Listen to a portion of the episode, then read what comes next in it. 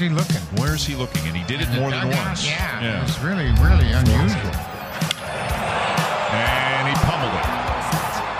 He hit it a country mile for his second home run of the night. And once again, he's looking at something, and then the next move is that powerful swing, and he blasts one to center field. I've not seen that before with him. No. I've not ever no. seen that. And we've both seen it Yeah, it was, a lot. An average man with an average life. I work from nine to five. Hey, hell, I pay the price. All I want is to be left alone in my average home. But why do I always feel like I'm in the twilight zone? And I always feel like Oh, the New York Yankees. Aaron Judge, little Rockwell to open the show. What were you looking at, big fella? 99, having those wandering eyes. Was it a good looking Canadian woman in the front row? Was someone selling popcorn in the stands? Were you looking at the Blue Jays signs? What really was going on with Aaron Judge? We're going to hear from the big fella in a little bit. We get his comments and more. Levack doing his thing. He's going to be popping in and out of the show today as well. A little content creation. You're going to hear from him in about 10 to 15 minutes as Kevin Sweeney joins us as well. Sports Illustrated talk about more. But Yankee fans, we want to hear from you today. We've done some mystery. We've done some crime solving here on the early editions of Levack and Guys. We've been trying to find out who Antonio Elala is earlier in the month. Now we want to hear from you of what was Aaron Judge looking at yesterday? Now Aaron Boone tossed early in the game. Yankees win 7 to 4. Judge is smashing the ball. But we want to know, and I'm okay with wrong answers. You can let us know on the Elevation 10,000 phone lines at 518 690 0980. 518 690 0980 is the Elevation 10,000 phone lines. Add Tom Goss, T O M G O Z Z on Twitter. And if you're listening on the iHeart app, hit that microphone right there. Let us know what Aaron Judge was looking at. If for those of you who may not know what we're talking about, Aaron Judge has got 8.9 million views and counting on social media in less than 24 hours because of the home run that was hit out in Canada. And the broadcast crew that you just heard there, Buck Martinez and Dan Shulman, were noticing that Aaron Judge's eyes were heading towards the dugout. Judge was asked post game about what was he looking at. a lot of chirping from our our dugout, which I really didn't like in the situation where it's a six nothing game, and I know Booney got tossed. Like I was trying to save Booney by calling timeout. Like, hey, hey, hold up here. Like let me let me work here. So I was kind of trying to see who was who was chirping in the dugout. So it's six nothing. Like let's Booney got tossed. Let's let's go to work now.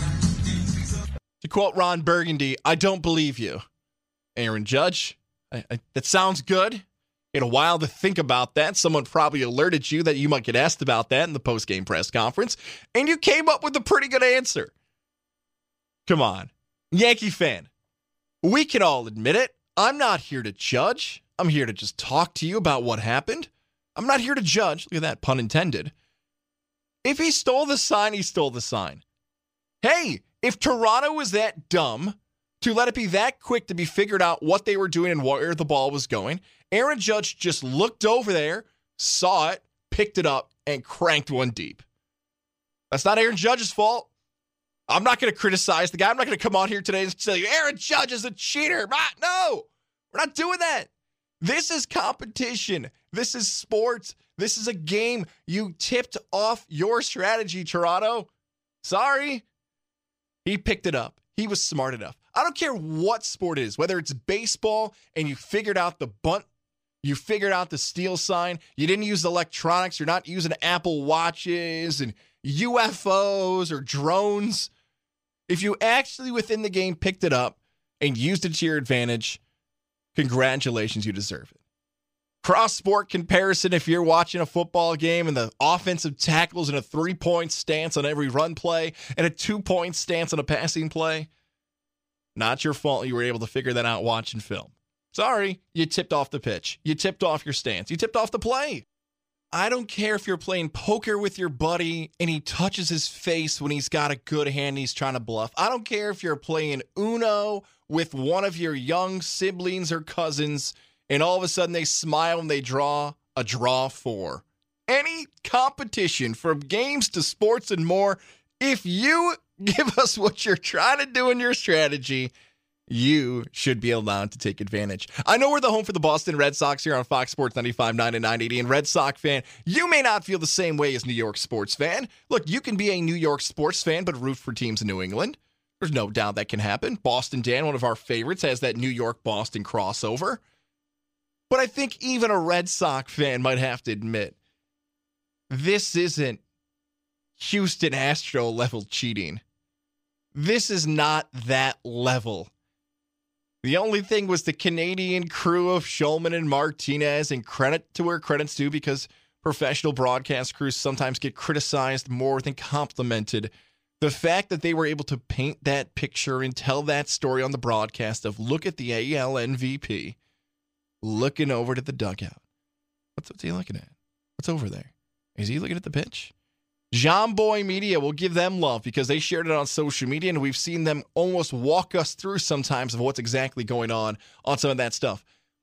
The ball goes over the fence. The Yankees win the game. The Yankees continue to improve from where they were just a few weeks ago, and plays like this have helped. And the homers from Aaron Judge, we knew he was going to have an impact. That's an obvious statement for how good he's been in 2022, now moving into 2023. The Yankees struggling without his bat in the lineup. But boy, I didn't expect this. Maybe Aaron Judge has been doing some extra work in the film room, seeing opposing pitchers. Some young athletes don't do those types of things because they've been able to get away with talent throughout their entire career, not had to worry about getting that extra step, that extra motivation, that extra edge in a game. Maybe Aaron Judge has been doing this a lot more in his career, and finally he's been busted's not the right term.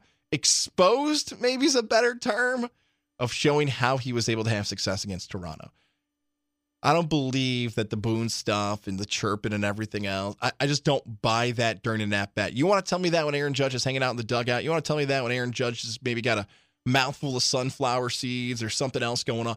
I can buy that. But stuff like this, and we say this every single baseball season, and this is where the smile should come across Yankee fans. If you're an Aaron Boone hater, today's not the day. Because remember a few years ago when Aaron Boone had the savage take, and I just referenced Jomboy Media, how their company basically blew up because they got the raw tape, the raw footage of Aaron Boone going out and defending his players, talking about how they were savages in the box. Now clean that up. Sorry, the podcast audience is going to get that either. This felt like one of those games, didn't it?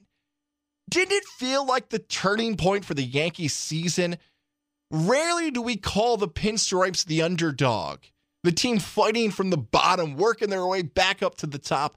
But something about that game felt like that when Boone's losing his mind.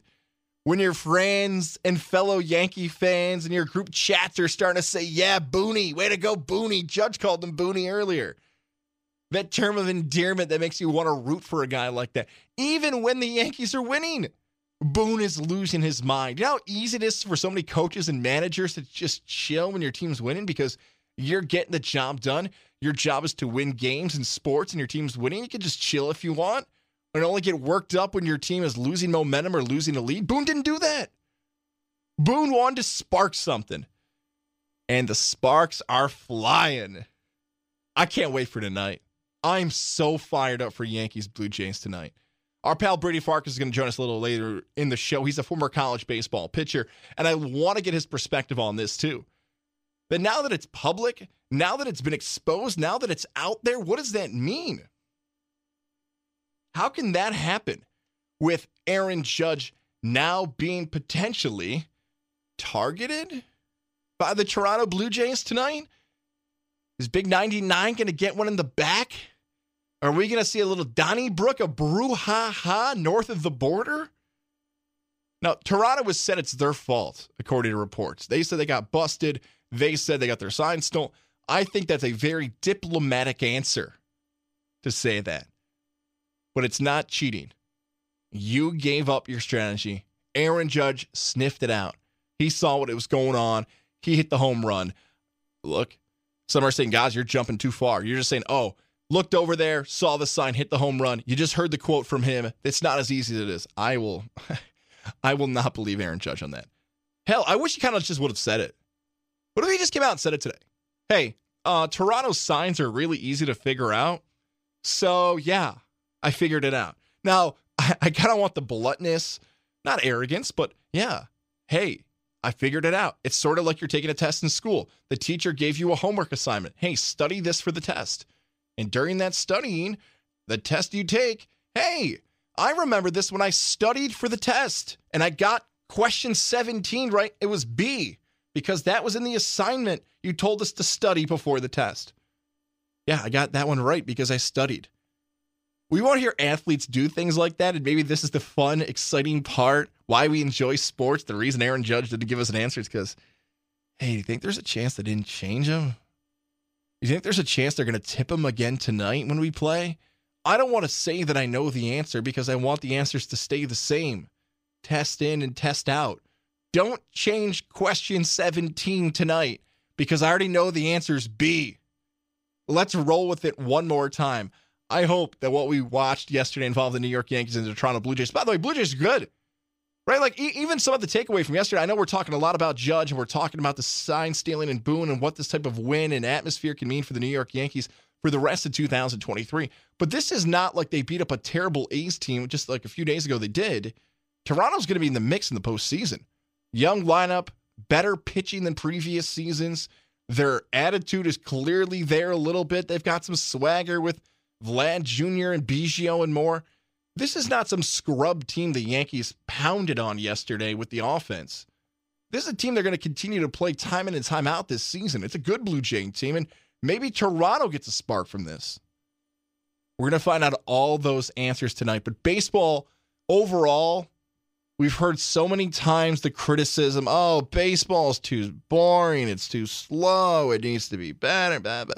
We've heard that time in and time out baseball changed up a bunch of stuff this year. And if you're a baseball fan, you probably still feel a little conflicted still early in the season about the bigger bases and the shift and the pitch clock. Pitch clock's awesome. I, I need to hear someone argue against the pitch clock. And I know the postseason debate's going to be fascinating about that. But a lot of the stuff for baseball has gotten better. Well, what I enjoy doing this for a living, doing this as my profession, is getting to actually come on and talk about baseball and have really good, juicy storylines stuff that makes people want to watch the game, stuff when you're an outside observer on a regular Tuesday in May. Hey, what are you going to throw on? Well, the season finales are coming up for our favorite shows. Yeah, but Succession's on a Sunday. Ted Lasso's on Apple Plus. We can watch that whenever. Oh, you want to watch Yankees Blue Jays tonight because of this storyline? Aaron Judge about it. Oh, yeah, I heard guys talking about it on Fox Sports 95.9 and 980. There's some storylines to this. There could be a potential rivalry brewing. Can Judge steal the signs? How zoomed in are the cameras going to be tonight on Judge's eyes, by the way? You know, every cameraman, this is their dream. Aaron Judge is going to go to the plate like MJ with his eyes closed and nobody sees it. That's the stuff we're in store for tonight. Yankees, Blue Jays, and Yankee fans, Blue Jay fans, Red Sox. We want to hear from you, you listening right now. This right here, Fox Sports 95.9 and 980 the voice of the Capital Region Sports Fan, whatever it is, via social media, via the app, and via our phone line stakes at Elevation 10,000, 518 690 0980. 518 690 0980. If you're hanging on hold, I will get to you. We'll make sure your voice is heard today on the show to talk about everything from Aaron Judge to the Red Sox, the Blue Jays, even you, Corey and Greenwich. I might be nice to you today. I know your Lakers are taking on the Nuggets. We might even hear from you as well for a few minutes. For a few minutes. So, a lot of baseball talk leading off the show today. But coming up on the way, we've got the NBA draft lottery. We've got a prospect that could be drafted this summer that is being called the most hyped prospect since LeBron James. Levack's going to hop in this conversation with our former intern, Shaker High School's own, Kevin Sweeney, now turned writer for Sports Illustrated. Kevin's going to talk about the lottery, the college basketball landscape. If you're a U Albany Hoops fan, if you're a Siena Hoops fan, we're going to talk about what the transfer portal means for those programs going forward and more. That's all coming up. You're listening to the voice of the Capital Region sports fan, Fox Sports 95.9 and 980, Levack and Goz. More on the way next. Levack here for USX Pest Control. The non chemical exclusion system is amazing. I had Tim from USX come out to the house. He walked around, he showed me where the potential problem spots would be and what we would need to do to make sure that I didn't have to worry about invasive, you know, little rodents and nastiness. We went around the attic. I learned about bats, where they come from, how you can tell whether or not they've been there, mice in the basement, how you can tell whether or not they've been there, all these things. And then, get this, I find out one of the houses across the street has a termite problem.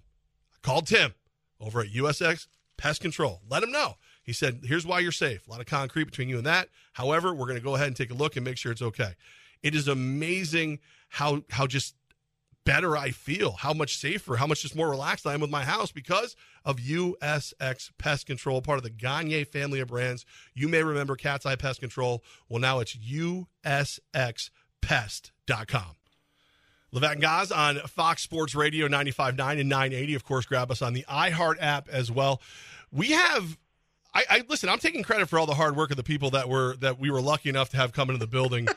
Uh, this is one of the guys that, like, when he got there, he didn't speak to me, which let me know he was intelligent. And then as we got to know each other, I, I grew to uh, really respect and like him. I, am only saying that because I'm not sure if he can hear me yet. Uh, Kevin Sweeney joining us right now, and uh, Kevin, Sports Illustrated's Kevin Sweeney. Is that is that how I how you want to be addressed, sir? Yeah, that's a that's a good intro. Uh, and yeah, you corrupted me by the time I was done there, so it was, it was all right.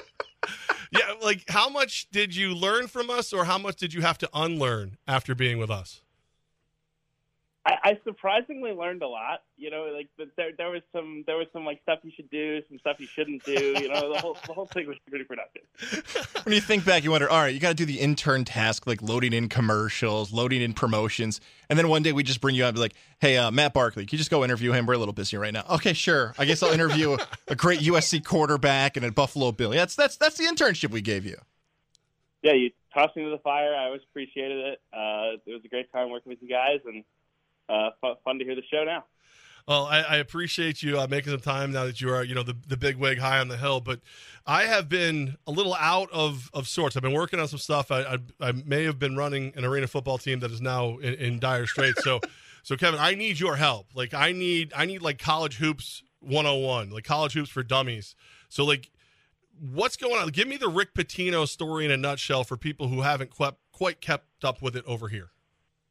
Well, he's the he's the new head coach at, at St. John's, one of the certainly highest profile moves of, of the spring. Um, this was, I think, kind of known from the beginning of the season. This would be the last year at Iona. He had a zero dollar buyout to get out of that uh, contract after his third season. So people kind of knew that this was coming, and St. John's became the destination as February rolled into March. And uh, he's had to completely rebuild the roster. He's got two holdover players. He's brought I believe, four guys over from Iona and still has a couple of spots to fill. But I mean, there there will be excitement. I mean, the, the Big East as a whole has just loaded up on high profile coaches, whether it's Pitino, whether it's you know Butler hiring Thad Matta last year, obviously a guy who's been been around the block. No Jay Wright anymore, but Dan Hurley coming off a national championship. Ed Cooley now at Georgetown. Shaka Smart's killing it at Marquette. Shaheen Holloway off the Elite Eight two years ago. He's at Seton Hall. Like the Big East coaches are awesome, and Pitino can kind of be the dean of that group. Kevin, is this the like the reemergence of the Big East? There was a point when I was younger that like the Big East took over television. If the Big East was playing each other, it was it had prime time. Are we are we finding our way back into that? I think we're trending that way. I'm not sure, just kind of with the TV deals, if it will feel quite the same. But I, I think like the power of the league is back where it belongs, right? UConn just wins a championship. They should be a top 10 team again in 23 24. Marquette might be in the top five in the preseason. They've got a tremendous team coming back. I mentioned obviously Pitino and, and the excitement that will come with that. Cooley's return to Providence will be a huge deal, right? Like there are some natural kind of storylines and rivalries in, in this league that I think will make it really, really compelling television here over the next few years. With Coach Pitino exiting Iona in the MAAC overall as a conference, what, if at all, effect does that have for Siena's future? I mean, I think it, it opens the door a little bit, just in the sense of like, look, Tobin Anderson, the, the guy that was hired at Iona, won the game with Fairleigh Dickinson over Purdue. Like, he's a tremendous coach, but there was a talent disparity that Iona was able to build because they had Rick Pitino, right? When you sell Rick Pitino in recruiting, you get the types of guys that they've gotten which were you know three like high three star level players, guys who now that in the, they're in the portal, they're going to bigger programs, right? Walter Clayton, their best players now in Florida. Um, that's not going to be quite the same with with Tobin there. So I think the door opens a little bit for Siena. Obviously, Siena's been competitive near the top of the league, just hasn't gotten over the hump. I think this league looks very wide open next year because there's been so much turnover. Siena has a lot of turnover. Iona certainly had a lot of turnover. They only have one scholarship player returning uh, from Pitino's team, but that that league will be will be will be there for the taking if the Saints want to go get it. Join us right now, Levack and Goz, Fox Sports Radio 95.9 980 is Kevin Sweeney. Follow him on Twitter at CBB underscore central. So uh, this is the dream scenario that I had while at the, you know, the NCAA tournament games at the MVP arena. So I figured Pitino walks off the court once he's done with Iona, and then Will Brown hops the rail and he's announced as the new Iona coach. Didn't didn't have Will Brown is is is he in line for anything? Uh, this cycle, no. Um, it's possible he could get back in the mix. I think you know the last two years it's been somewhat slow in the Northeast. A lot of the like low and mid major jobs in the America East, the MAAC, there just hasn't been, I think, the turnover that a lot of people anticipated. He could be he could be in the mix for for those jobs here moving forward. Obviously, a ton of success at Albany. You know, win five league championships. That's not easy to do, um, but that's not something that that will happen this year. I know you're a Northwestern graduate, and this question might seem very simple, but maybe not. I know you could do about two hours and a, and a full dissertation on the transfer portal. But would you say it's a good thing or a bad thing for college basketball? Hmm. I think it's more good than bad for the sport and for the product on the floor. I think it's very challenging for fans.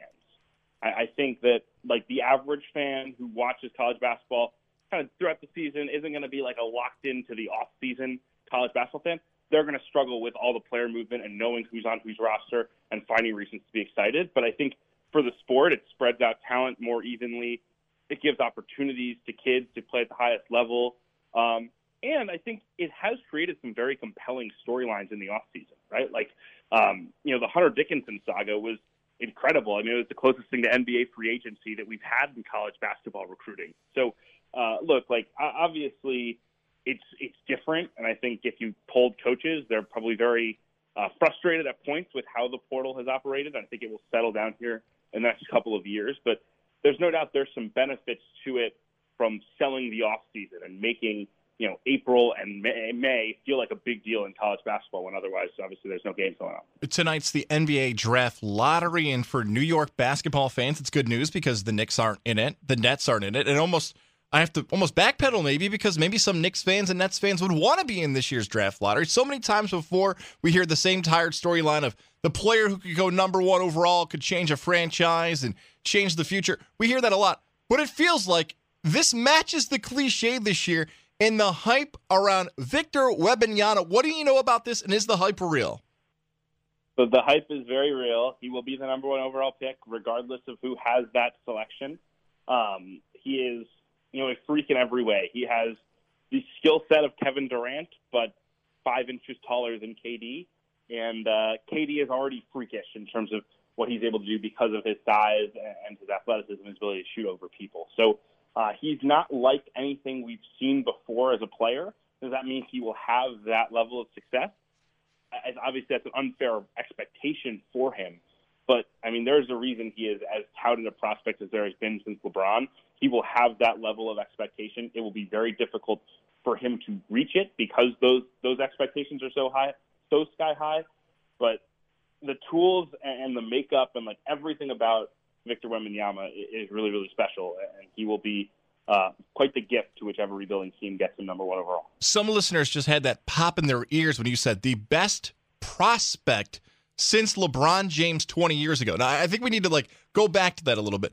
Maybe not so much the hype, but are you talking skill set and transition into the actual professional game? Take us through why he's getting that much love.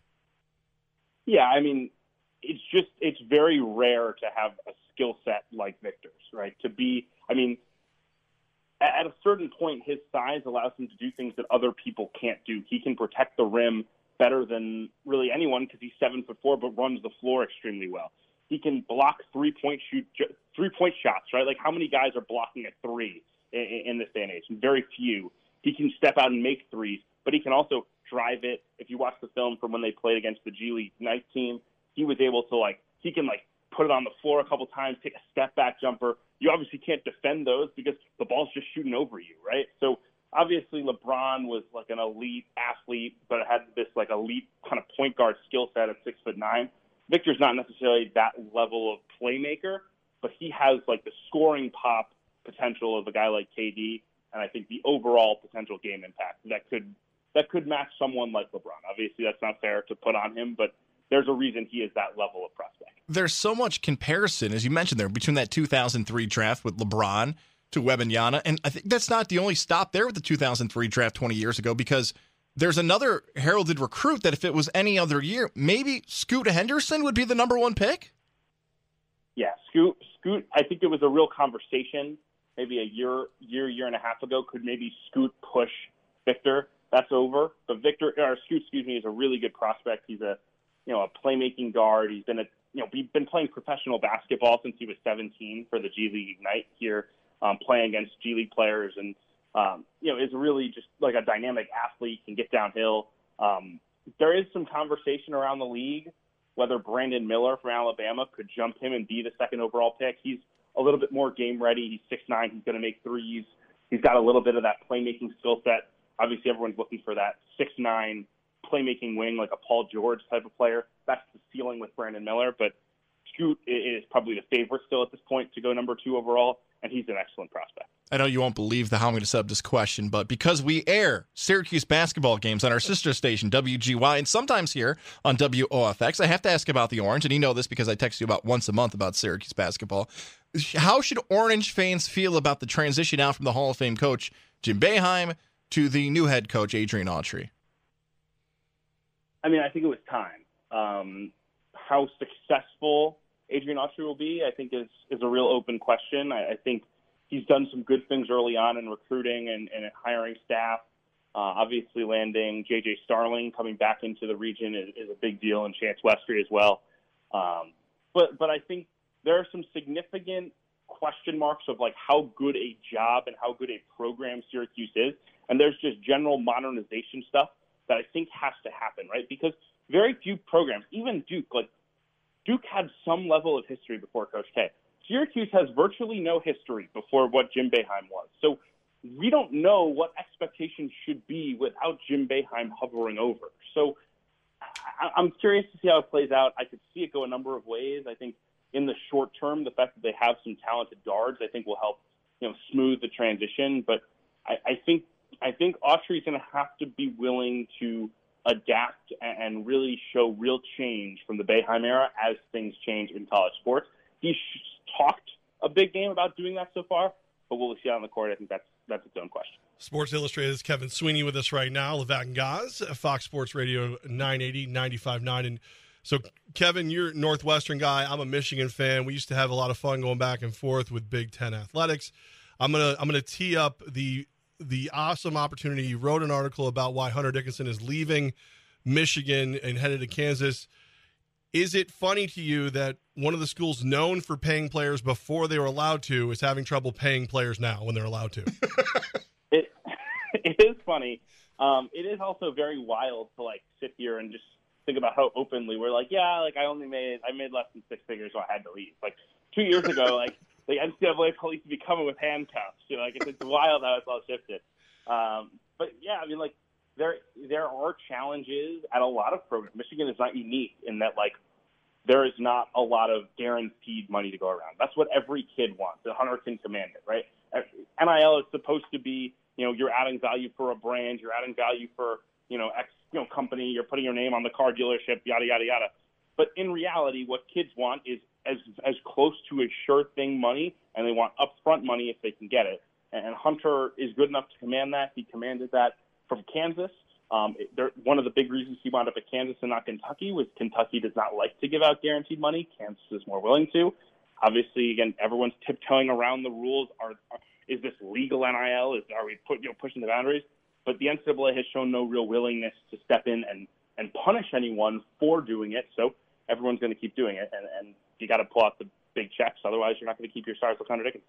I feel like Michigan just is unaware it's allowed now. I think it's just you know, they had their their wrist slapped and they're like, no, you guys, this is a trap. Like you're tricking us. We're allowed to pay our guys. Like I feel like that's going to be an issue for a little bit as they figure out that they can they can just go for it with the duffel bags. Yeah, to, to, to an extent, without a doubt. And, and I think there's also been kind of league to league. Like I, I think the Big Ten generally has been a little slower. Wisconsin in football and basketball has been a little slower to like throw out bag, bag, bag. The SEC has jumped a little bit deeper into the waters. Certainly, the Big 12 in basketball has jumped in pretty pretty quickly. Um, so yeah, all this is a transition. Um, it takes time to get the infrastructure together, right? It, it is not as easy as like some random rich guy calling him up and being like, "Do you have a million dollars?" Yes. All right, let's get this done. Right? They're like, you need. Uh, most of these schools are operating through a collective, and that's you know that there's tax implications to it. Like it is far more complicated than I think people realize. And I think some first year coaches, and this ties back to Pitino, haven't had the success in recruiting early on that people expected because it's just taken them more time to get the NIL operation up and running as quickly as needed to. You're a Capital Region guy. You're a Sports Illustrated writer. But the internship is over. But I'm saying this now. Levack, I'm making this proclamation for Kevin Sweeney. Okay. This is going to happen for as long as this show's on radio, that when the brackets come out, Kevin will be forced to come on the air with us every single year before we finish our brackets. So when the Levack and Goz Bracket Challenge comes back, Kevin Sweeney will be stuck that week breaking down the brackets. I'm before we giving him make our picks. NIL money to do my bracket for me. Oh. it's not Yeah, fair. I, I, I do accept bribes. I do accept checks. Nice. Please, please know my brackets have not been very good the last few years, but I'm happy to give advice regardless. That's the part he learned from me. That's what he learned from me. The the bribes. That's, that's Hey, it's he. Kevin Sweeney here for Hooters. I can see it the is. live read There now. Thank you, Let's my go. friend. Uh, man, you got to follow Kevin at CBB underscore Central. You check him out in uh, Sports Illustrated. Kevin Sweeney, one of the one of the best to go through the halls of Levack and guys, survive and actually advance. We appreciate you, brother. Appreciate it, guys. Hey, it's Levack from Mohawk Chevrolet. Have you heard about Car Bravo? That's right. Mohawk Chevrolet, who is the place to go when you need a vehicle, has now made it even easier when you're talking about pre owned vehicles. They changed the game with Car Bravo. Any maker model, not just Chevrolet, whatever it is you're looking for, if you can name it, you can now buy it certified from Mohawk Chevrolet. Here are some of the great features that Car Bravo offers you at home test drives available upon request or upon request. I mean, however you want to say it. See how excited I get about these things? Buy or sell your vehicle from the comfort of your home, dealership, wherever you are. I might buy or sell one during the show and God isn't paying attention. You don't know. Delivery to your front door or location of your choice. Guaranteed limited warranty on any make or model backed and serviced by Mohawk Chevrolet. How great is that? 126 checkpoint inspection, free Carfax victory, vehicle victory. I call it victory because you're winning. Vehicle history report, roadside assistant anytime, day or night, courtesy transportation during a warranty repair. The list goes on and on. Car Bravo has changed the used vehicle game. Check out Car Bravo at MohawkChevrolet.com. Visit them at off of exit 12 of the Northway in Malta. Find new roads with Car Bravo at Mohawk Chevrolet, where they always go out of their way to please you. Is this how it's going to be all summer until the season kicks off September 11th for the Jets? Jets take on the Bills. Should be an awesome AFC East matchup. Both fan bases will be super excited. But from now, which is May 16th, until basically four months from now, are we just going to get these weird baiting, again, B A I T I N G, baiting stories that are going to try to get reactions out of Aaron Rodgers? And maybe you know what I mean by that, maybe you don't. The story that's been published today by The Ringer was a story about former Green Bay Packer, now Vegas Raider wide receiver Davante Adams. And in this story about Davante Adams, they asked him about the success that he had with the Raiders in his first season. I think even if a Raider fan who wins and losses, Levack's a Raider fan, our pal Sean Martin here locally is a Raider fan. Raider fan, Copier J. Copier Jay, I thought you were. You're a Panther fan. Raider fans have to admit that, okay, wins, losses weren't great, but Davante Adams was good. So in this article, he was asked about post career with Aaron Rodgers. And Adams said, quote, it proved that I am me. A quarterback doesn't make me. I make me. And I can do it consistently at this level. Good for Davante Adams. That's right. Stick up for yourself. Tap your chest a little bit, show off some pride, and say you think you're one of the best wide receivers in the NFL, if not planet Earth. We can go that far. I don't think there's a better wide receiver in Sweden right now than Davante Adams, although I haven't checked recently. But Davante Adams wants to say, hey, I proved that I can do it in another town, another city without Rodgers. Look what I did. Go ahead. Because there's a lot of guys who couldn't do it post Rodgers. There's a long list, right? Jordy Nelson and Randall Cobb are the quick two that pop into my head. We all thought Allen Lazard was going to be that guy in fantasy football this year. That didn't happen finally. And by finally, I mean every year for about 15 years, anybody who was Aaron Rodgers' number one target turned into a statistical machine in fantasy football. Players like myself loved it, and wins were produced by the Green Bay Packers. Also, happy birthday, Chris Honorado, who's a big Packer fan today. But Adams went on to say that that's why last season it meant a lot. Even if I went and played like dog, let's say poo poo, next year, they can't say it because now I've already proved it that through the course of a season, I played every game and put a resume that says I do not need. You can erase all the numbers, you can just write it in. He didn't need Aaron Rodgers. So now the New York media outlets today are using that as a diss to Aaron Rodgers? Ha! Former Rodgers receiver says didn't need him to be all pro. How? Like, why? That's the takeaway from this interview. Not that Davante Adams went off, did his thing in Vegas, had some really good numbers, worked with Derek Carr, is going to have Garoppolo this season, that he went out and proved he's a top tier wide receiver. That's what everybody should have to motivate themselves, especially wide receivers at the professional level. That's the knock on so many wide receivers, right? Even the greatest wide receiver of all time, in my mind, Jerry Rice, that's his biggest knock. Well, you had two Hall of Fame quarterbacks. You had Young. You had Montana. Oh, and by the way, you had an MVP quarterback when he played for the Raiders, then in Oakland with Rich Gannon. You've always had great quarterbacks. Okay, look at his numbers. Jerry Rice could have done it somewhere else. And we can talk about other guys like Calvin Johnson and Randy Moss and T.O. and everybody else who's in this, Marvin Harrison, Larry Fitzgerald. There's tons of great wide receivers, but the biggest knock is you couldn't be a good wide receiver without a good quarterback. It's also kind of catch 22. Yeah, a good quarterback does make a wide receiver better. He gets the ball out to him, he puts it in a position. He has those offseason routes that they learn together to make them better. So I mentioned that term baiting, right? Baiting Aaron Rodgers for an answer because this is New York media. I thought it wouldn't matter. I thought because Green Bay, Wisconsin doesn't have much else going on besides Packer football that Aaron Rodgers would not be affected by the New York media, that people focusing on what Rodgers is doing day in and day out, he'd kind of be used to at this point. Okay, people are going to ask me about my personal life. People are going to ask me about how I'm playing. People are going to ask me about my off season. What do I do for hobbies? The darkness, every Pat McAfee. I'm kind of used to this at this point. But maybe what Aaron and Rodgers wasn't used to was these baiting, twisting of the articles. Hey, uh, Aaron, did you hear what your former teammate Davante Adams said about you? No, I didn't. I haven't talked to Davante in a while. What is? He said he didn't need you.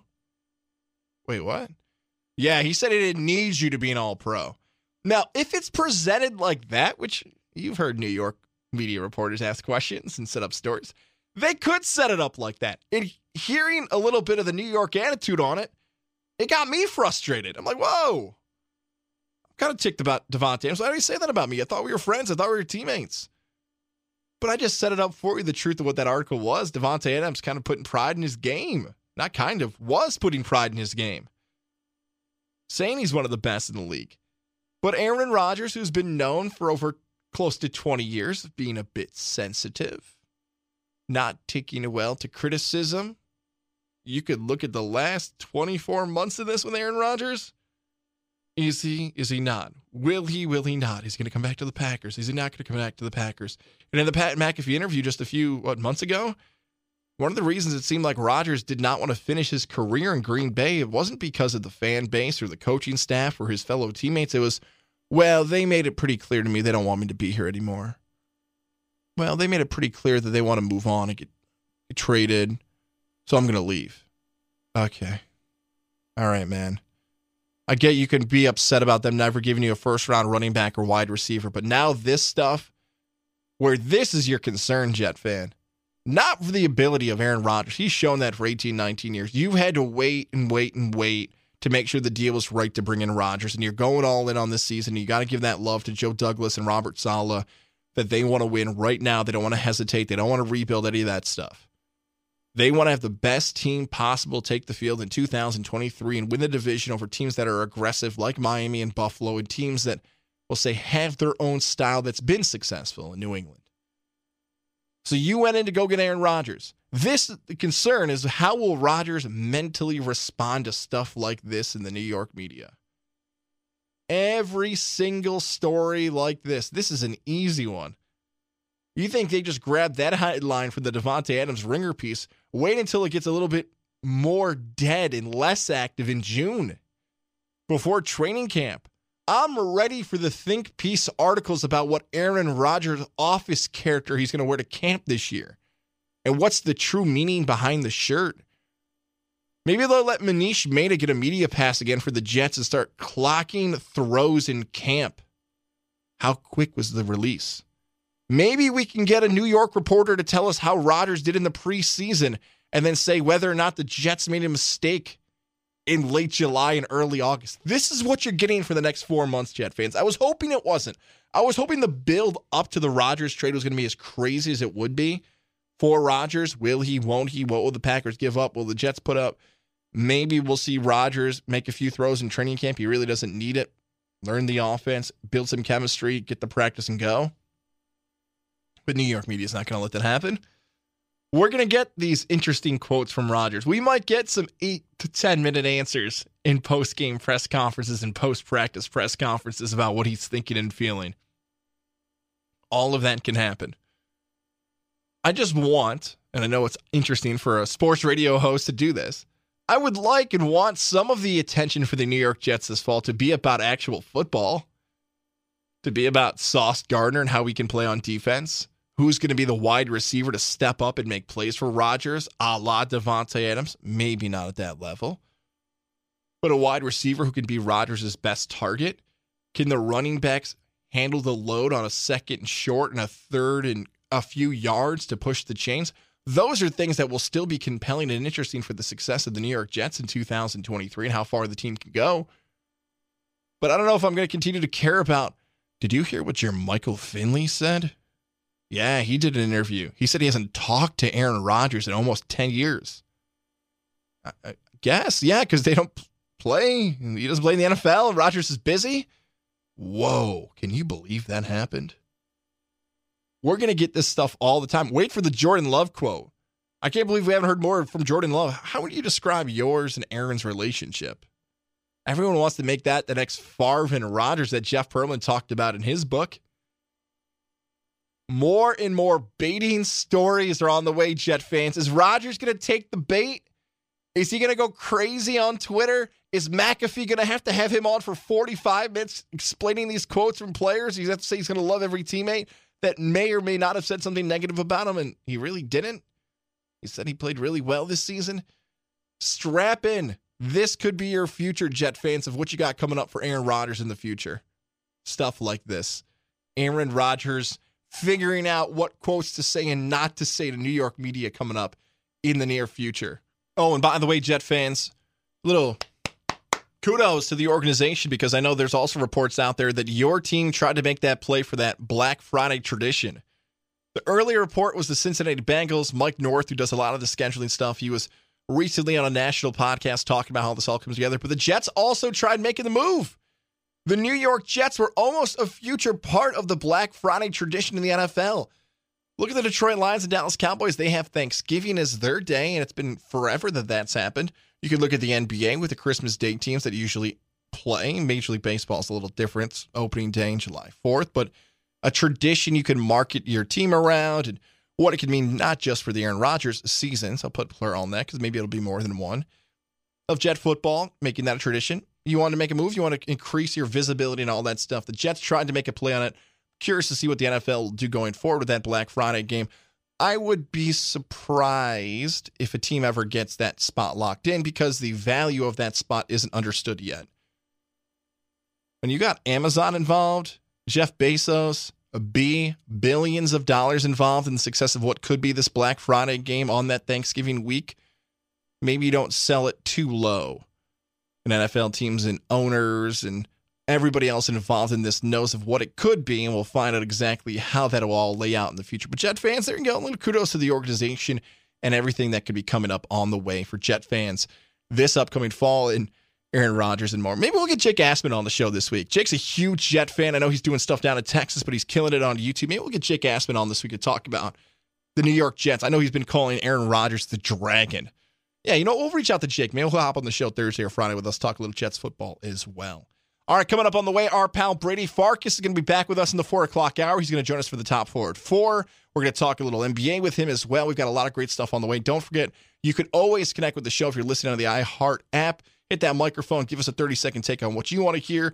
We want to hear from Red Sox and Yankee fans today and Blue Jay fans. If you want to hop in, the phone lines at Elevation 10,000 phone lines are always open to you at 518 690 0980. 518 690 0980 or the phone line, social media as well at WOFX 980 on Twitter. Top at four is on the way next. You're listening to Levack and Goz on Fox Sports 959 and 980, the voice of the Capital Region sports fan. Hey, it's Levack for the Integrative Sleep Center in Ballston Spa with Dr. Fred Dreer. My man, Doc Dreer. Here's the situation. I was the worst sleeper. I had severe sleep apnea. My snoring was a registered form of torture by by at least six different sovereign nations. That's how bad my snoring was. My energy level was in the toilet. I was angry all the time. And it all just went right back to the fact that I wasn't sleeping. I just was the snoring was too much. I would stop breathing in my sleep.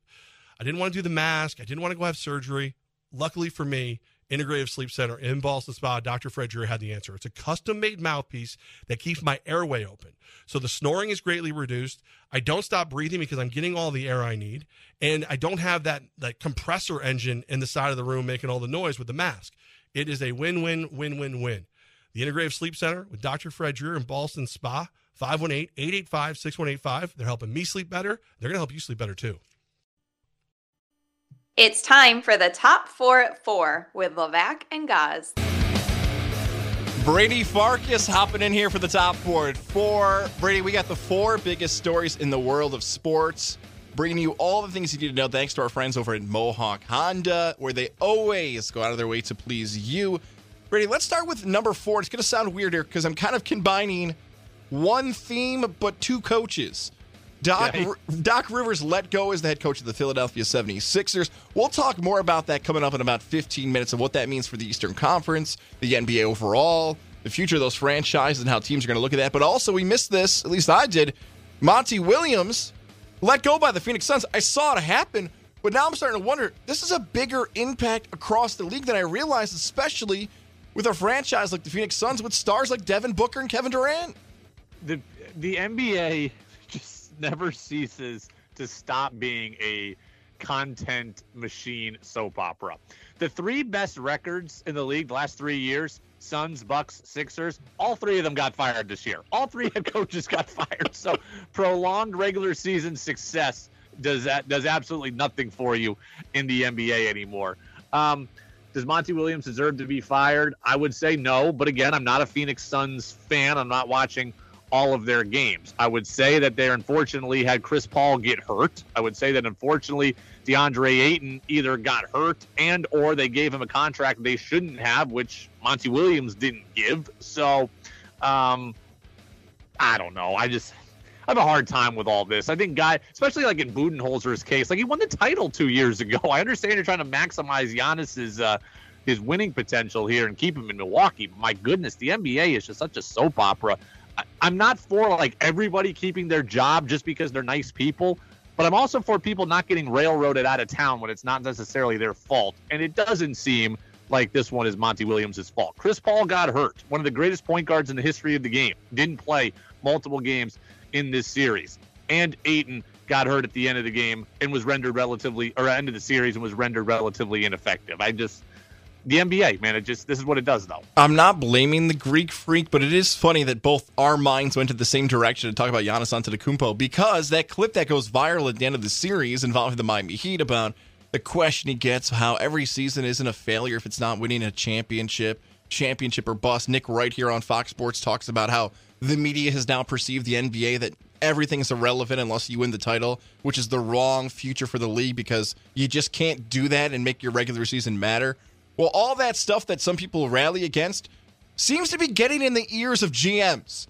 Because as you pointed out, with that three successful franchises that didn't win the championship in 2023, all right, gone. See ya. Bye. Monty Williams, in comparison to the other two, I feel like is the toughest firing and the least fair of the firings. You laid out a lot of the injuries and everything there. What is Monty Williams supposed to do with Ayton injured? And then look, Kevin Durant and Booker have barely played as teammates. What for less than I three months?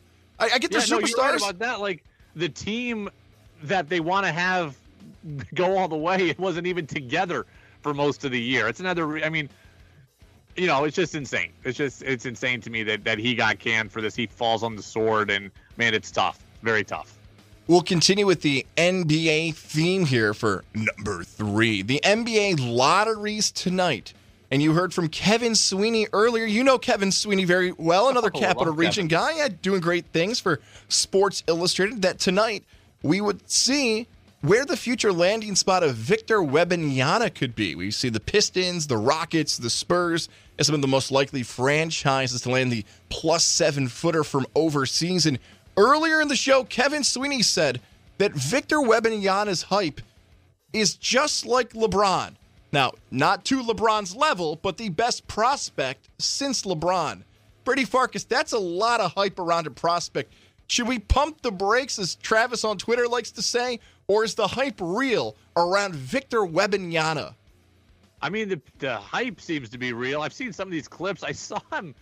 I think I saw him miss a shot from three, get the rebound out of the air at like the free throw line, take one dribble and it slam it home. It's pretty freakish athleticism and pretty freakish ability. Of course, this is what the NBA is about. This is what the lottery is about.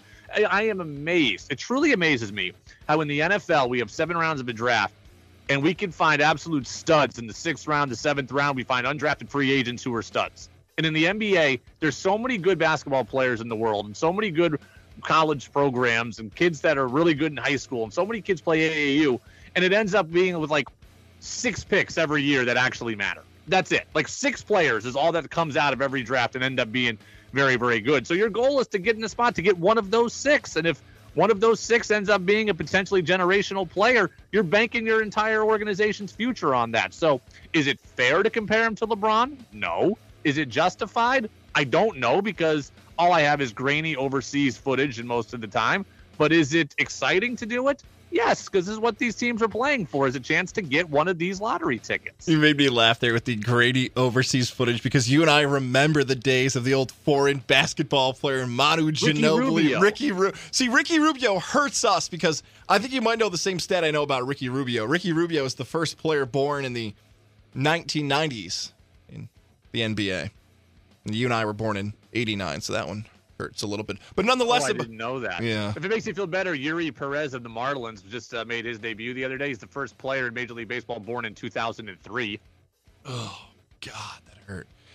Uh, I loved your point about the NBA draft and how it's turned into five to six to seven guys are really having an impact throughout. That double contract, what I mean by double is two and two. You have the two guarantees. If you're a first rounder, then it's a team option for year three and year four. It's a. Rem- I would love to see the number. I get. It's got to be close to fifty percent now of guys who do not make year three on that guaranteed first round deal, and some guys sit in the G League. G League, fine, it, but it's not the NFL.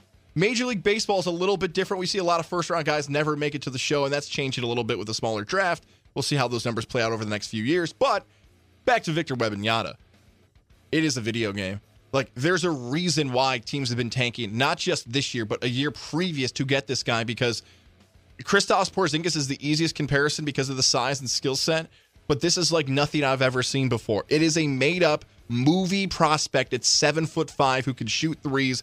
Oh, do you want a player? How about taller than the Greek freak? How about a better ball handler than Porzingis? How, it doesn't even make sense if he can stay healthy. And I hate putting that disclaimer on athletes, but that's been the biggest concern about seven foot plus players. Can the body actually withstand the punishment? Whoever gets him, Pistons, Rockets is going to have a franchise changing player, at least for the fan base and more. Let's move on have to to put on a little weight. Oh, of course, that's right. Figure out the city that's got that good food and put on that weight. Let's move on to story number two now. It's the Major League Baseball schedule of games tonight. The Yankees and Blue Jays 707 first pitch in that one out in Canada. The New York Mets host the Tampa Bay Rays. A little interleague action there, 710 first pitch with Justin Verlander on the mound for the Mets. And the Mariners and Red Sox continue their series. Our coverage here on your home for the Red Sox, Fox Sports 959 to 980, starts at 610, 710 first pitch. Red Sox, Mariners. It's great having a Mariner fan with me today. You felt that game one vibe. How, if anything, changes in game two of this series for the Red Sox at M's? I can't believe the Mariners actually won one at Fenway. After getting swept last year at Fenway, I was at game four of that series in which Franchy Cordero hit a walk-off grand slam and just I cried myself to sleep all night. I thought the Mariners would never win at Fenway again. So the fact that they won and won 10 to 1 was shocking to me. It was playing out exactly as I said it would, right? Like the first four innings were done in like 40 minutes. Like Kirby was awesome, Houck was great. They were carving each other up. Houck just threw the ball over the plate. The Mariners got themselves out. And then all of a sudden, boom, Cal Raleigh homer and and the game flips on its head. By the way, Cal Raleigh, first switch hitting catcher to ever homer from both sides of the plate at Fenway. Fenway's 112 years old. If you didn't know it, Jorge Posada never did it. Jason Varitek never did it. Cal Raleigh did it yesterday. Wow. So little history, little history at Fenway. Um, Luis Castillo is a stud. He's on the mound for the Mariners. The Mariners certainly have the advantage in this one. Like Pivetta's got an ERA of 6.2 right now, and they're talking about moving him to the bullpen. So. Um, but Castillo has not been great. His last four, I think his first four starts, he had like an ERA of 0.2, and his next four, he's got an ERA of over four. So if they can make him work, he's been prone to make mistakes the last couple of days. Yoshida is going to be back in the lineup today um, for Boston, so that's going to help their offensive punch. Mariners have the advantage given the pitching matchup. Doesn't mean that they'll win. So, uh, you know, I think for Castillo, he needs to come out and be what he was the first month of the season rather than this last month of the season. And for Pivetta, I mean, he's just got to find it. Like he's got too good of stuff to have an ERA of six. Maybe you know, again, Mariners a generally light hitting lineup. Last night, notwithstanding, could be a chance for him to do so. This is the second day in a row here in the top four at four, where I have a fantasy baseball pitcher, and I'm starting to realize why my fantasy baseball team is one and five. When yesterday I talked about Patrick Corbin, and today's Pivetta. Maybe there's a reason why my team stinks when Patrick Corbin and Pivetta are rounding out my pitching labs. Time to go to the waiver wire, guys. If this is what you're doing in mid May and wondering, huh, why does my team stink? Those are two reasons why my pitching staff is that bad. Red Sox are in an interesting predicament with Pivetta too. I know I don't want to spend too long on this. No, go ahead. Like, they, they've got a six-man rotation right now, and they're going to get seven because Garrett Whitlock's going to come back probably next week. So there's going to be there's two spots here that aren't going to be around, provided everybody stays healthy. Brayan Bello's your young pitching prospect. They can send him to AAA. That's kind of a path of least resistance. The other one is, I mean, Pivetta likely to the bullpen, but Pivetta came out last week and basically said, I don't want to go to the bullpen. Like, he's like, I'm a starter. I've been a starter. I've started here. I'm going to start here. I'm going to start here the rest of the year, and I'm going to start here next year. I mean, so he's pretty defiant about not wanting to go to the pen. He's also a free agent after next year. He wants to get paid like a starter and not paid like a bullpen arm. So it'll be very, very interesting how he pitches tonight and how that sets things up in the future because with seven starters for five spots, there's conceivably two moves to be made.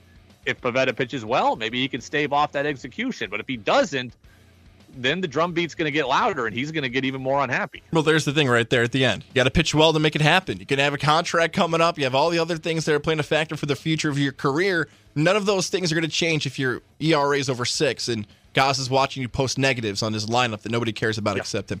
And story number one here it's the NBA's Western Conference Finals, the top four at four, brought to you by Mohawk Honda. 8.30 tip-off set for tonight as the top-seeded Denver Nuggets out of the Western Conference take on the Los Angeles Lakers. And it's weird to say this out loud. The way I'm viewing this storyline, people didn't expect the Lakers to be here just a few months ago. While it's almost a surprise for some to see Denver back, although they're the top seeded team in the Western Conference.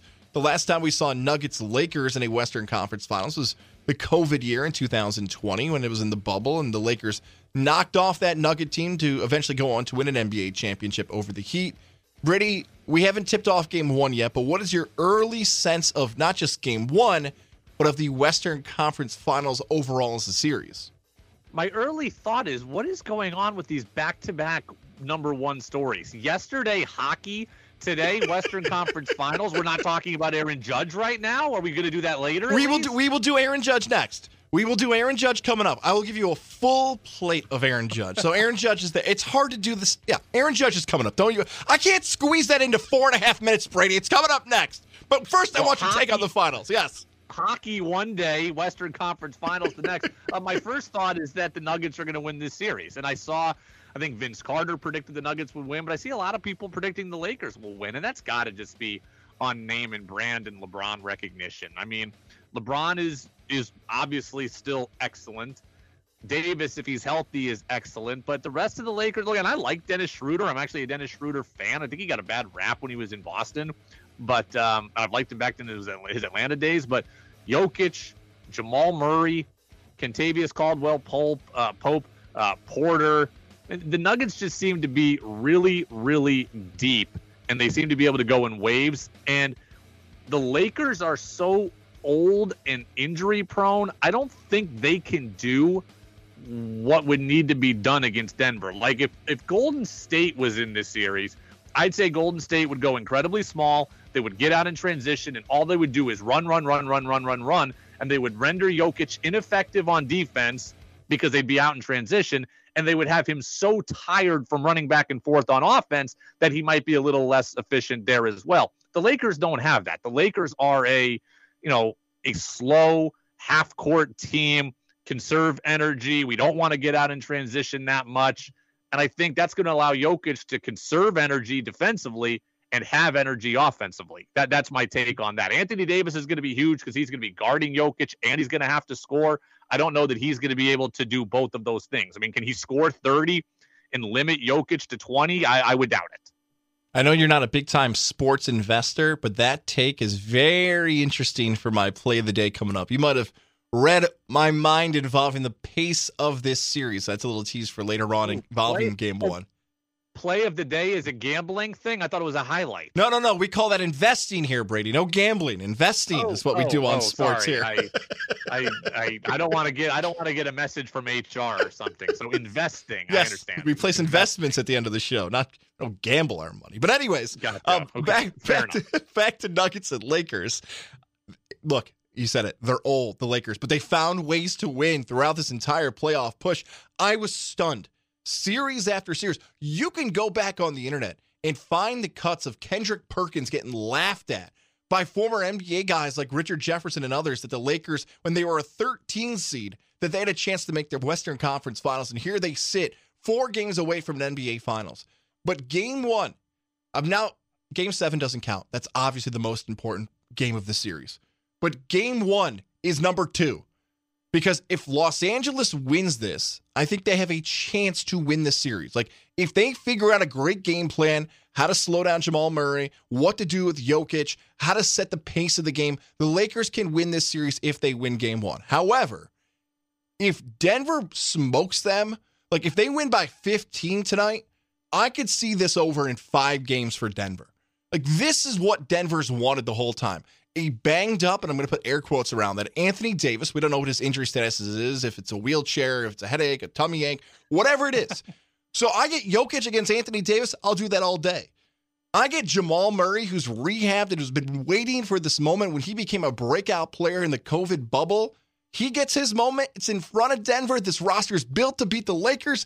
This could be a sweep potentially. I like five games in Denver. That's my prediction. Denver wins the series in five. However, if LA keeps it close and wins tonight, I'm immediately allowed to switch. But everything from the big man down low to quicker players to better scoring, go watch the Suns' final few games against Denver. There's no way the Lakers can keep that pace with Denver if they're able to play like that in this series. No chance. So I love Denver in this series. Denver in six, Boston in five, and the finals will be Celtics and Nuggets. Yeah, I would like that because speaking about investing, I have that ticket from way back in February. So I'd like to cash that ticket. A February call of Celtics Nuggets. That'd be a nice cash for me. All right. You yeah, you mentioned Aaron Judge. Let's talk about Aaron Judge.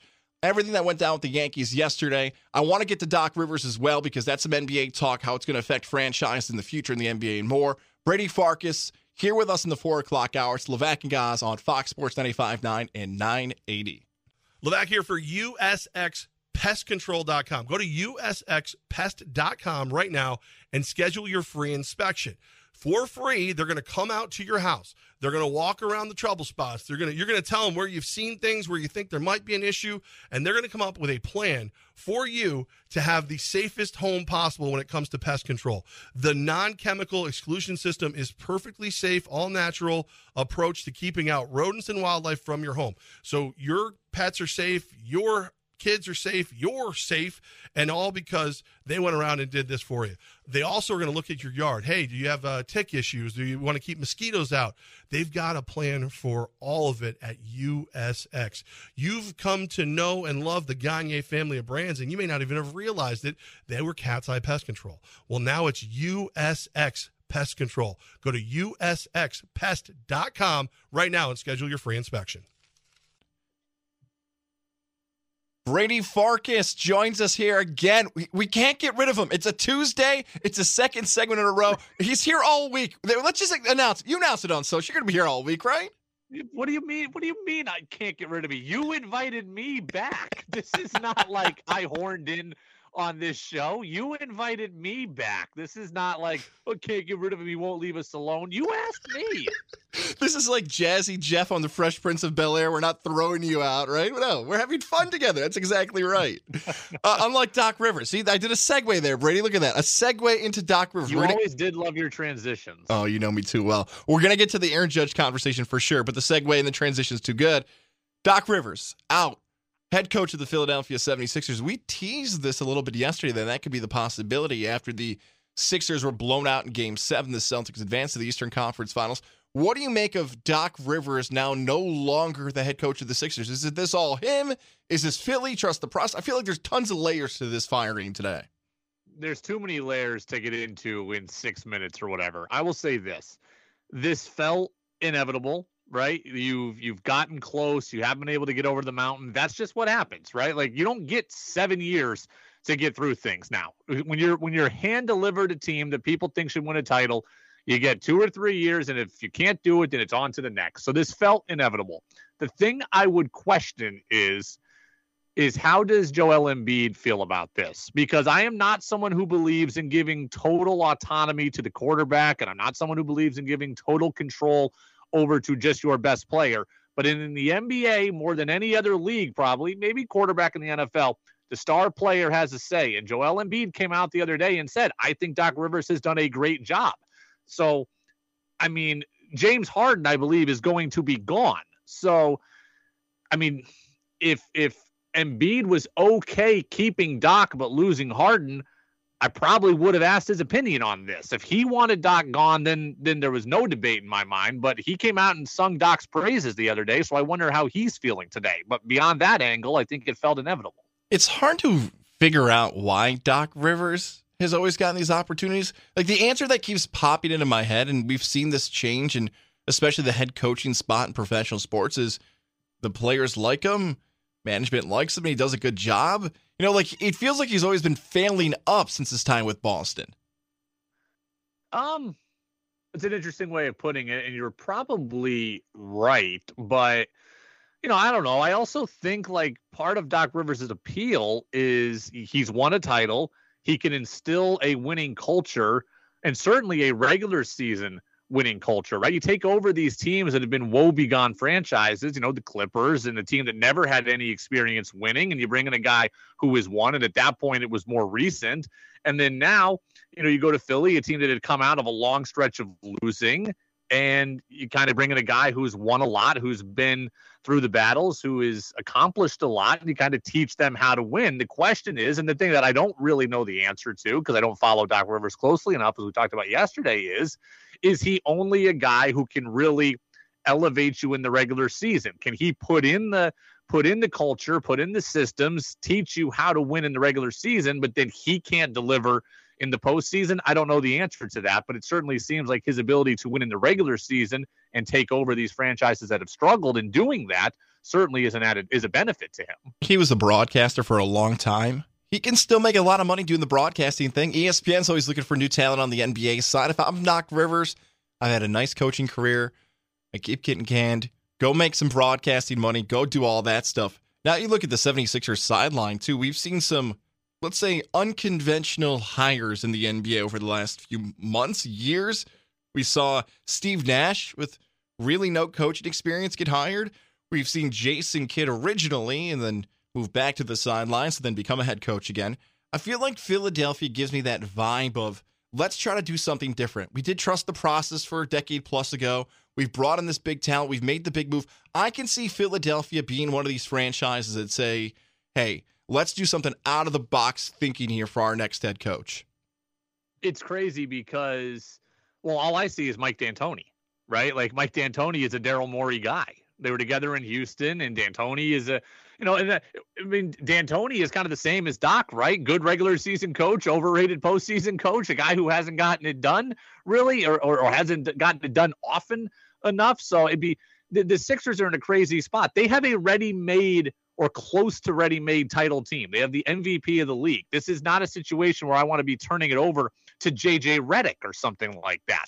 But I also, you know, need somebody better than Mike D'Antoni. And I'm amazed in the NBA at how few of those guys are actually out there. I mean, they could go and hire um, Mike Budenholzer, who's won a title. They could do that, and I'd be I'd be okay with that. But bottom line is the the NBA is just full of these retread coaches, and it seems to be the same group essentially getting chances, with the exception of the guys you mentioned who are former players who just get out of it. But in the Sixers situation, this is not the Charlotte Hornets. If the Charlotte Hornets want to ever hire JJ Redick, fine. If the, you know, if the uh I don't if the Oklahoma City Thunder want to hire JJ Redick, fine. But this is a team that should win a title or should be close to winning a title and has the MVP of the league. I can't turn it over to somebody like that. It's like Doc Rivers, D'Antoni, Tom Thibodeau, Rick Carlisle. you know, like I, you're exactly right. It's like a list And of apparently Mark Jackson is still in the mix. how.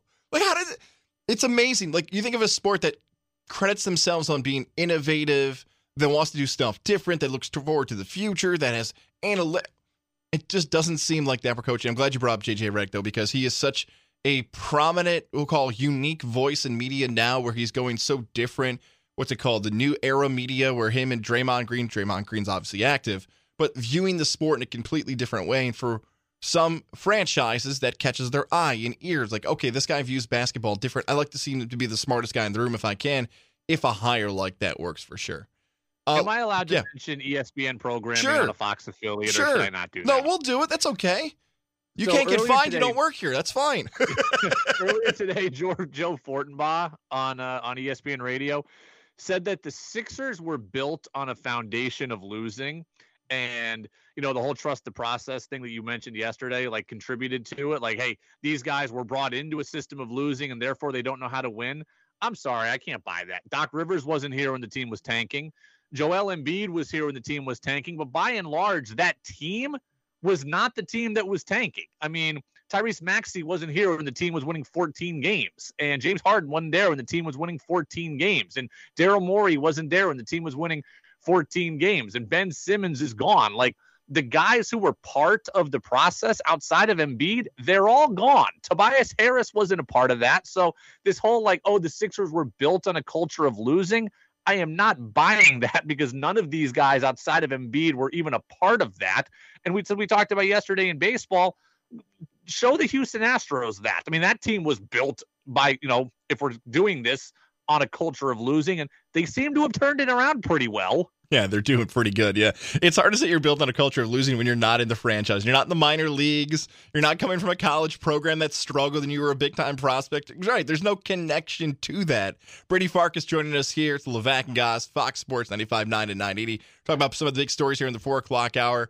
Brady, you are, for those who may not know, not only a Shen High School former pitcher, the Capital Region roots run deep for you, but also a college baseball pitcher, the proud Oswego alum pitching for the Lakers way back when. I feel like you, in particular, offer a unique take on the biggest headline in New York sports this week, maybe at least today, could be for the rest of the week, of Aaron Judge in his eyes, wandering around a bit, looking at the dugout.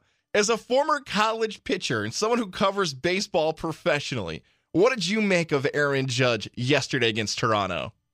One, using the phrase way back when, wow, I didn't realize I was getting that old that quickly. And two, I didn't know that the Division three resume, e- me of the ERA of 4.96 or something in my career made me qualified to do such things. But I will say this um, based on what I have seen today, this doesn't feel like that big a deal. I mean, Buster Olney, our buddy, came out and said earlier today on Twitter that the Blue Jays themselves feel like this was a them problem. And right there for me, the conversation ends. If the Blue Jays think that they did it wrong, then the conversation is over to me. Here is how here is what I am anticipating has happened here. I believe that Alejandro Kirk was using PitchCom. I do not believe he was putting signals down to be stolen. I believe he was using technology as it was supposed to be intended, but I believe that he had some kind of tell that the dugout had picked up on. Whether that was he was giving away location, whether that was he did something different with his glove when it was off speed versus fastball. And I think that Aaron Judge is looking at the dugout because they've got a tell in the same way that, you know, pitchers have tells. I think catchers can have tells. Judge was not looking at the first base coach. Clearly, the angles of his eyes were not looking at the first base coach. He's clearly looking at the dugout, and I think that they had something and identified something. And I'm and I'm perfectly fine with that. Sign stealing has been around for hundred years plus. Sign stealing is an art, and when it's done by the dugout within the confines of the dugout without technological aid, then I have no problem with it. In that case, the Blue Jays just need to be better. And that is what they said, according to Buster Olney this morning. And so, you know, I think this is much ado about nothing. I understand why it's a conversation point, but I don't think there's anything, any reason to, uh, you know, impugn Judge on this. I love the quote of the tweet that Buster had too. Betraying the identity of the forthcoming pitches. Can't we just say they gave it away? I love Buster, but like, is he getting paid by the letter on this tweet or something? Betraying the identity of the forthcoming pitches. So let's go back a little bit too, though. I love that point you talked about where it's almost been a part of this game. It's an art, I think is the way you just described it, of finding signs and stealing those signs and having that as a part of the game. And that's true. We let off the show talking about this too, that there are parts in any sport at any level that this is the exciting competition part of it if you pick up an edge, and it's any game, doesn't have to be sports. You could be playing checkers, you could be playing poker, you could be pl- oh, somebody did this. I think they're going to do this in the next move, and you tipped it and you let it happen. Look for little league coaches out there, and I want to ruin something for an upcoming little league game here locally. But if your coach touches their hat and then touches skin, that might be a steal sign. That might be like that was the same sign we had for 15 years. Hat to skin. Do you want to reveal any of your signs from back in the day? No, I in case I ever get back into coaching, I love my sign system, and I thought it was impossible to detect. Belt, so I, belt I is bunt. it was belt, belt was bunt back in the day for everybody. But guys, like you're right. Like you played football. If if the offense is if the the defense studies tape all week and learns what the audible calls are, guess what? You have cracked the code in a perfectly legal way, and that's fine. If you know that every time the quarterback says rover, the offensive line moves to the right, well, then you're going to learn that. And every time they say Lucy, they move to the left. Then you've you've earned the right. If I pick up a tell on you as a as a basketball player that hey when you dribble left you shoot jump shots and when you dribble right you go to the basket that's just good film study and that's things that you that things that you have acquired maybe the blue maybe the yankees had something on film from kirk done legally. Maybe they picked it up within the confines of the game legally. And if that's the case then fine. In that case you just need to be better. Kirk you have pitchcom there for a reason. That is there to one make the game quicker but two make it harder for you know signs to be stolen or decoded. You need to close your legs better and not allow location to be seen. If you are giving anything with your hands there you need to not move as early uh you know for the location you need to move later something but I, I don't think there's anything nefarious here One word is going to change how I present this question, but I want you to answer both if you can. Tonight, Yankees and Blue Jays are going to face off again. We know everything that's happened now. Will there be retaliation? Should there be retaliation from the Blue Jays against Aaron Judge? no and no um i don't think there will be i don't think there should be the blue jays have said we think this was our fault presuming that they mean that and presuming we can take it at face value This is an internal thing that their pitchers and their catchers need to address. And therefore, to me, there's no retribution needed. Look, the, the unwritten rules I'm all for. I am even okay with throwing at guys when it's done, you know, in the back or something like that. I've lived by that credo forever. I'm not okay with it in this case. It doesn't need to happen. It shouldn't happen. Um, you know, it, the Blue Jays have said it's their fault. If we take them at their word, then they'll address it internally in their own meetings, not out on the field with Judge. A seven nothing lead at that point. When we think back, how much, if at all, would those runs have really swayed the outcome of the game? Probably not that much. But the interesting part about this whole conversation is how much was led on before. How much did we not see from Buck Martinez and Dan Shulman on the broadcast? Maybe the wonderful crew they had missed a few other opportunities in the games. And that seems like some fun of it too. Now the cameras are going to be looking a little closer at eyes maybe another camera inside the dugout of what's going to be happening. I think it's going to be very interesting tonight to see how not just the players react, not just the umpires, but the fans and more and Yankees, Blue Jays, and everything else coming up. Uh, Brady Farkas, we appreciate you another day here on Fox Sports Radio 95.9 and 980. You are more than welcome to be back tomorrow. And by that, I mean I will be calling you, asking you, please come back tomorrow and Thursday and Friday. So thank you for doing this, my friend. Uh, D- look, D3, we got love for D3 athletics. Your credentials are very good. They let a D3 offensive lineman host this show for some reason, a utility lineman. So things are good here on Fox Sports 95 990. Yes, go ahead. I prefer if you're getting, you know rather than D3, let's just remind people I did start the Albany Twilight League All-Star game in 2012. I gave up a homer on the second batter, but I did start the Albany Twilight League All-Star game. That might be more uh, that might be better on the resume than than D3 washout. Add that to your Twitter profile. Brady Farkas, I will talk to you tomorrow, man. Yes, sir. See ya. All right, coming up on the way, we give you your play of the day. Thank you to our friends over at Mohawk Chevrolet. But before we get talking about Mohawk Chevrolet. Let's say about our friends over at Mohawk Honda. I was in this morning bright and early, had my cup of coffee, 745, getting an oil change. Shout out to John in service for taking care of me. Had that big old maintenance light go off. Had to make sure everything was good. John is the best man doing great things in the community, helping out, coaching Little League, one of the best people you want on your side. I saw everybody in there. I saw Nick and Nate doing their great social media work. I saw my guy Jordan doing his thing, running around. I feel like a coach on my Jordan, running around, making plays in Mohawk Honda. But it's great when you get to continue year after you go back and learn more and more about the people that are making your life easier. That's what it is. When you find the right vehicle that fits your budget, your lifestyle, and more, Mohawk Honda will have that, and things in your life get easier and easier. Certified pre owned vehicles are there in Mohawk Honda right now. So if you're looking for a pre owned vehicle, that's the place to go. It's Glenville, New York. And we're going to be broadcasting live coming up on May 30th. So join us in Mohawk Honda if you've got questions, you're looking for some time off of work, looking for that summer road trip. That's the time to come visit us. Broadcasting live, our first time on the Fox Sports Radio side for Mohawk Honda on May 30th. Mohawk Honda, where they always go out of their way to please you. See, I get nervous to look at my phone during the show. I do. I get nervous to look at my phone during the show because I never know what's going to happen now. Now, being the father of two, maybe my wonderful wife will just text me to see what's going on. How's the show going? That's good. That's good stuff. However, you start getting updates during the day of what could be true, what's not true, what you should believe, what you shouldn't believe. All that stuff happens throughout the entire day. And I had to go through my phone today. I had to wonder, like, okay, is this real? Is this not real? Let's talk about the Knicks and the Sixers because you've heard us discuss Doc Rivers' future with the team a little bit today. What's happened involving that Philadelphia franchise, letting him go after a few seasons with the squad, and them, the Sixers, never getting to the conference finals under Doc Rivers. Now the reports are coming out that Joel Embiid is going to be pursued by a drum roll, please.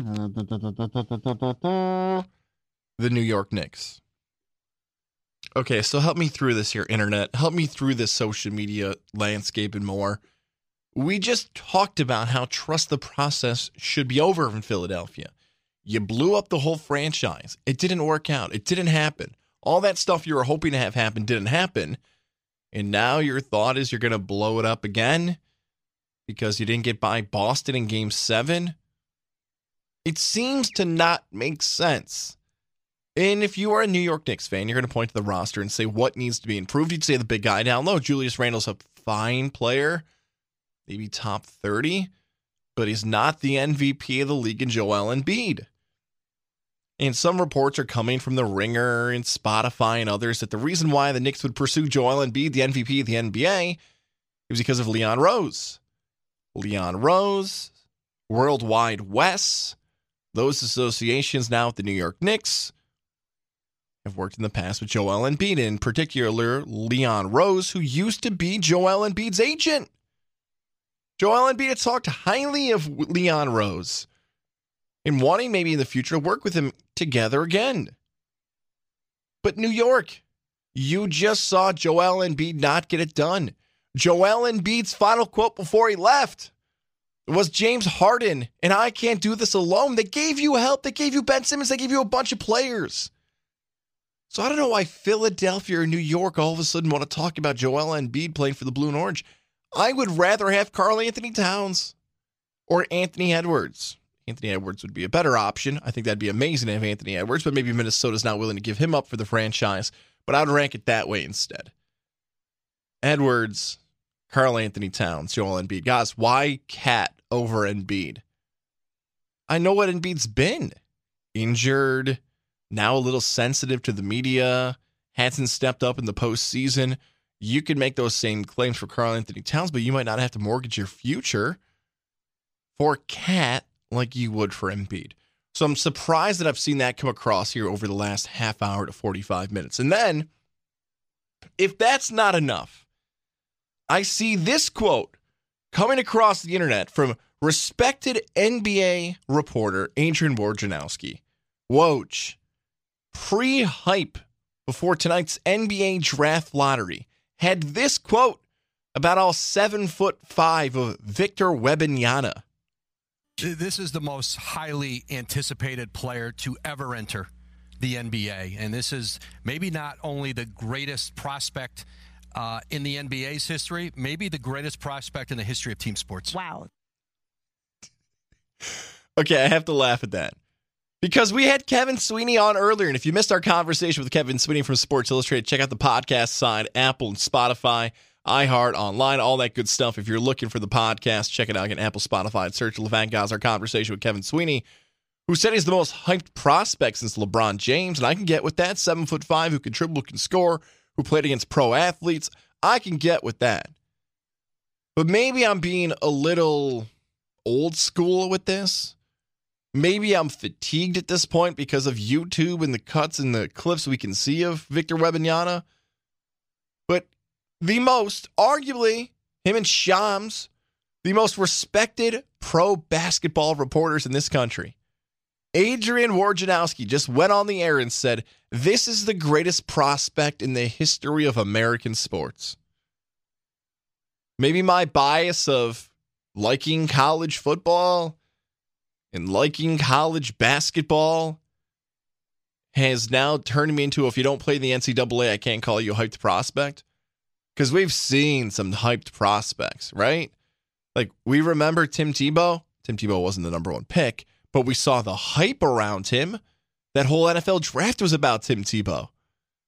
You love him or hate him. We remember Johnny Football, Johnny Manziel. I, that's my favorite NFL draft of all time because every pick, I legit thought Johnny Manziel was getting picked. Every single pick. Dallas, or that moment, so Johnny Manziel and Tim Tebow are just two that jump to the top of my head. I'm not even talking about players like Joe Mauer, Kyler Murray. Kyler Murray was a first round pick and the number one overall pick in Major League Baseball's draft. And of course, the number one pick by the Arizona Cardinals in the NFL draft. Joe Mauer could have played baseball and football at Florida State. So these are just huge prospects that pop in my head. I get Victor Wembanyama is seven foot five, seven foot four, whatever you want to list him on an NBA roster. And he's got this skill set. But to come out today and call him the greatest prospect in the history of American team sports, when you listening right now may never have watched him play a single game. The American sports fan may have never seen Victor Wembanyama play anything except if they know how to get on YouTube or Twitter and Instagram, TikTok. but we're going to call him the greatest prospect in the history of team sports. And we're going to find out if it's the Pistons or the Rockets or the Spurs or some other team's going to get lucky who's bailed on this entire season and hopes to get him. That's a lot of pressure. We get number one overall picks are always under pressure, but now to have Woj say that before the lottery. And if that's the hype now in mid May, what are we going to get for the next six weeks leading up to the NBA draft? What are we going to get till tip off in October? What are we going to after his first game? I'm luckily old enough to remember the LeBron hype when Jay Bilas and Sean McDonough and Bill Walton, basically the A teams now of broadcasting teams, were calling a 17 year old's basketball game in Akron, Ohio. I remember the hype around that pre social media. That was insane. I thought in my life I'd never see something like that before. But now with the different ways to hype up athletes, Zion had a lot of hype around him.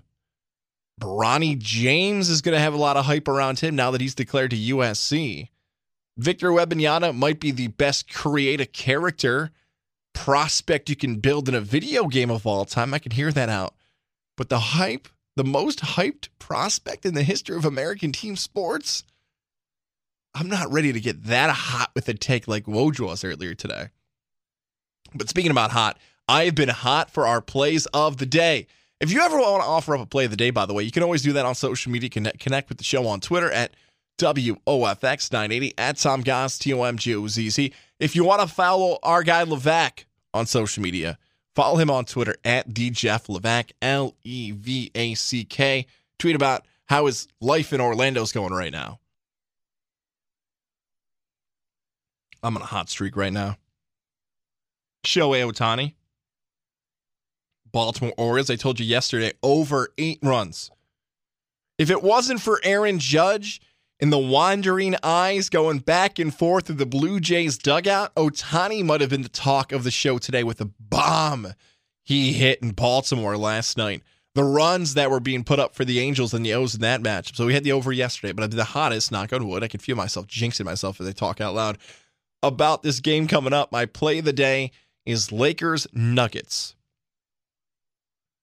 Under 225 and a half.